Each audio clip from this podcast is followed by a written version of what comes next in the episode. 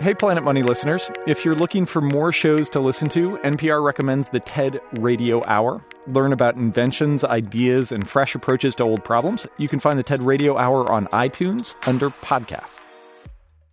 There's this massive company that's about to be added to the New York Stock Exchange. It's a Chinese company, and when the company starts selling its stock, people are saying it could be the largest IPO ever in the history of the world. Bigger than Google, bigger than Facebook. This company Alibaba. After the guy with the 40 thieves who said open sesame to a sealed cave and found a world of riches inside. Alibaba does a lot of things, and we're going to talk about this really interesting part of the business. Probably the closest analogy is Amazon, except you can buy way more than diapers. We were looking at Alibaba the other day and found a used 747, like an actual airplane that you could just order. You can order an oil tanker if you want to just move some of your oil around. There's crazy stuff like that. But also, more importantly, there are things like this 500 million tiny screws, steel beams, industrial cranes a TS 118 3 thermopile. That apparently is a kind of temperature sensor, but you have to order at least a thousand of those. Alibaba sells the stuff that you need to make other stuff. And thousands and thousands of manufacturing companies in China are on Alibaba. You need quick dry super elastic fabric for wristbands. It is there. You want something printed on it, you can do that. Alibaba sells more stuff than Amazon and eBay combined. It's transformed China, and in the process, it's done something else. It's made it possible for anyone, anywhere, to build almost anything they want. Hello and welcome to Planet Money. I'm Steve Henn. And I'm Zoe Chase. Today on the show, Alibaba, what it means for China, for the rest of us, and some chickens in California.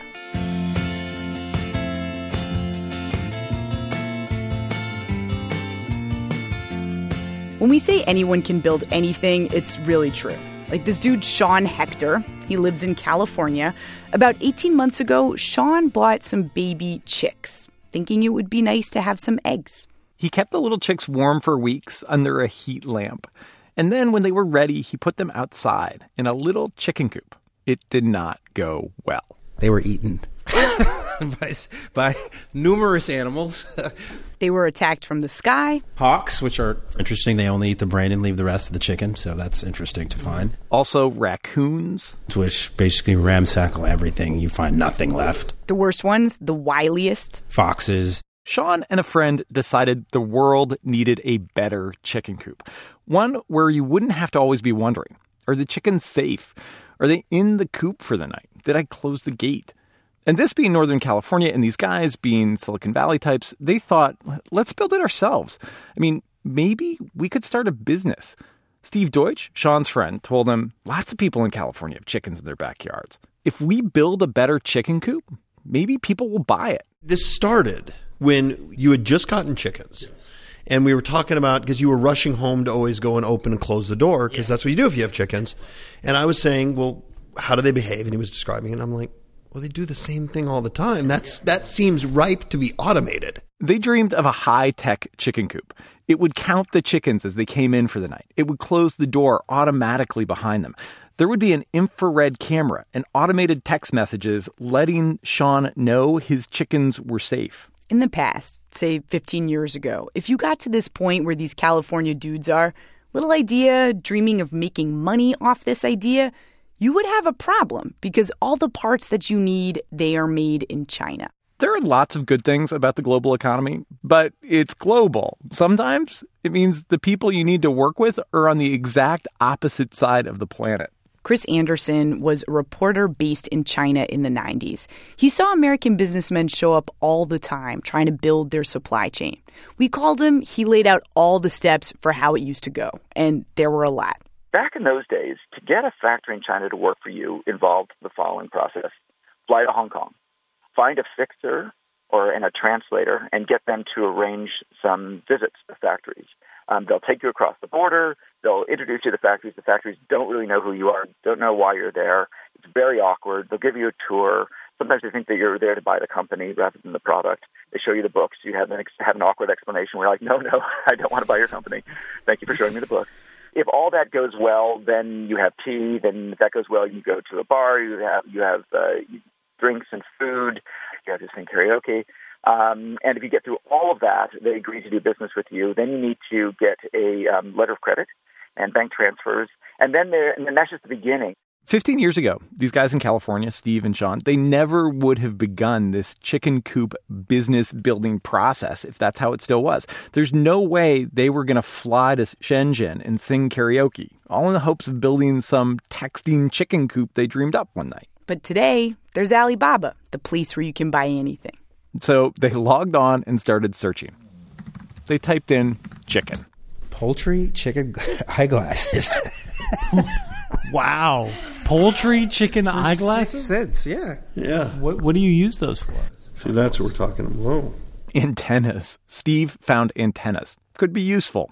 That's not expensive, Steve. That is not expensive. That's cheap.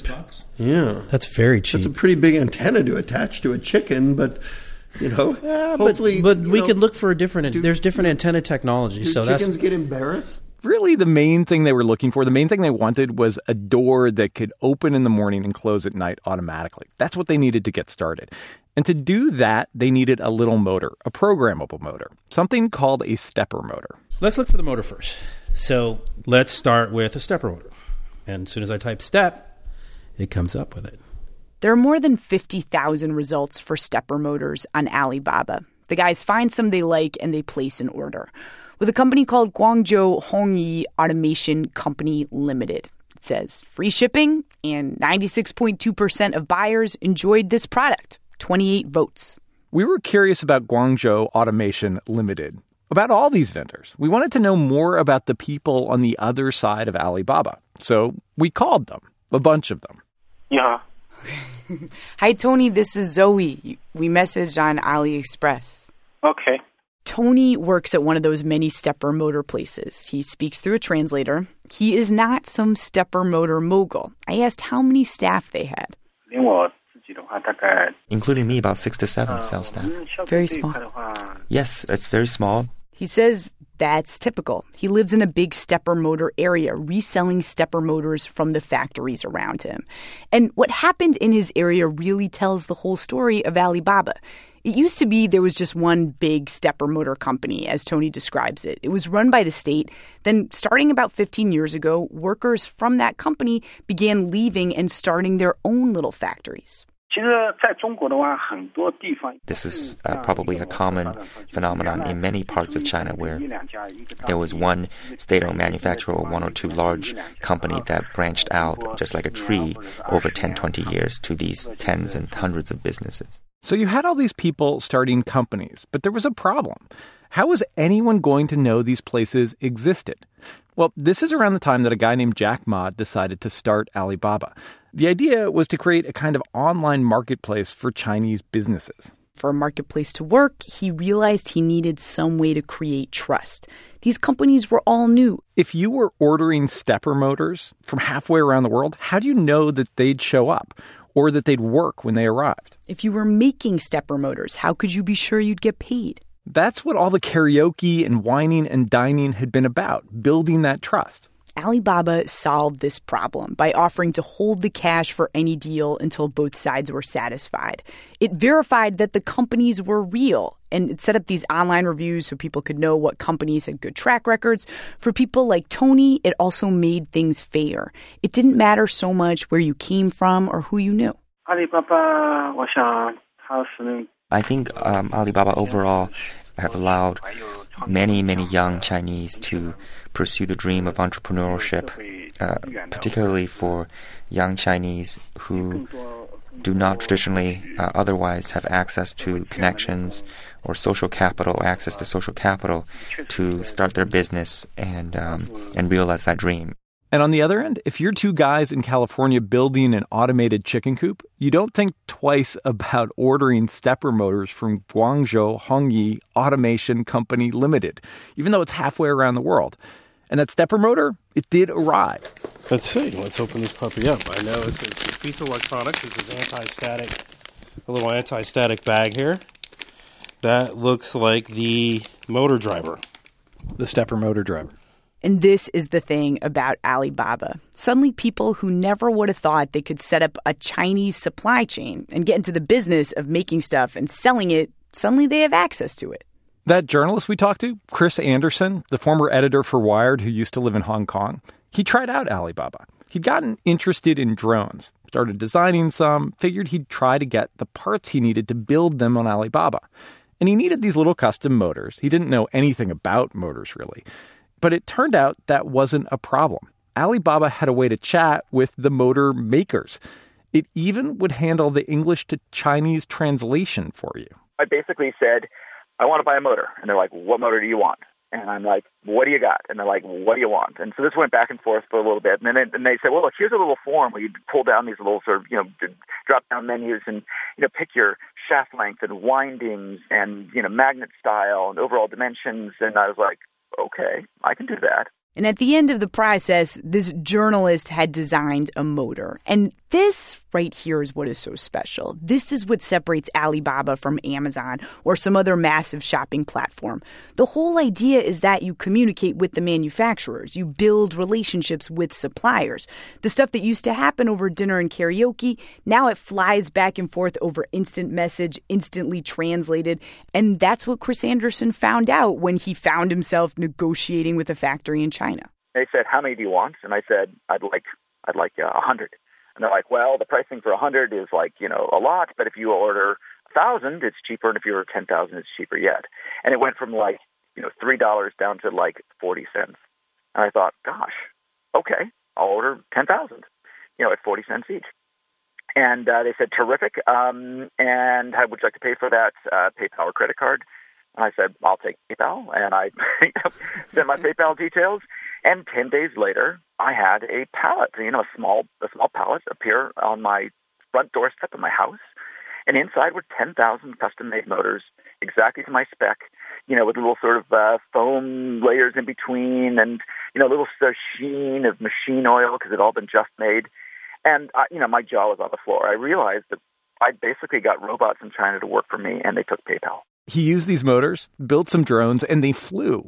They worked great. They worked so well that Anderson quit his job at Wired and started a drone company. It's called 3D Robotics. It's a multi million dollar company with a factory in Tijuana putting together parts from China. Like a lot of people these days, I'm kind of getting into the making of things because it got easier. It got easier to make drones and chicken coops, whatever you can think of. And in China, it got easier to go into business. A lot of the people we called on Alibaba's platform were young, people in their early 20s. They told me they couldn't remember a world before Alibaba when they didn't connect to their customers this way. In fact, from their perspective, Alibaba has been a little too successful. There are now so many heat sensor manufacturers and motor manufacturers and antenna makers on Alibaba that it's hard to make much of a profit.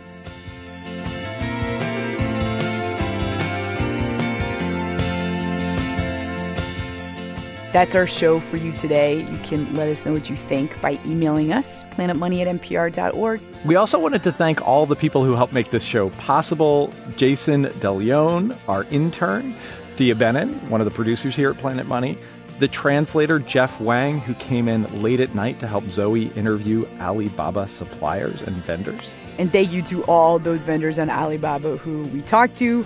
Also, I want to mention a professor, an expert, and an investor who helped us Dante Di Gregorio, Hannah Halberta, Haney Nada. If you're looking for other podcasts to listen to, NPR recommends the TED Radio Hour with Guy Raz. You can find it, of course, on iTunes under podcasts.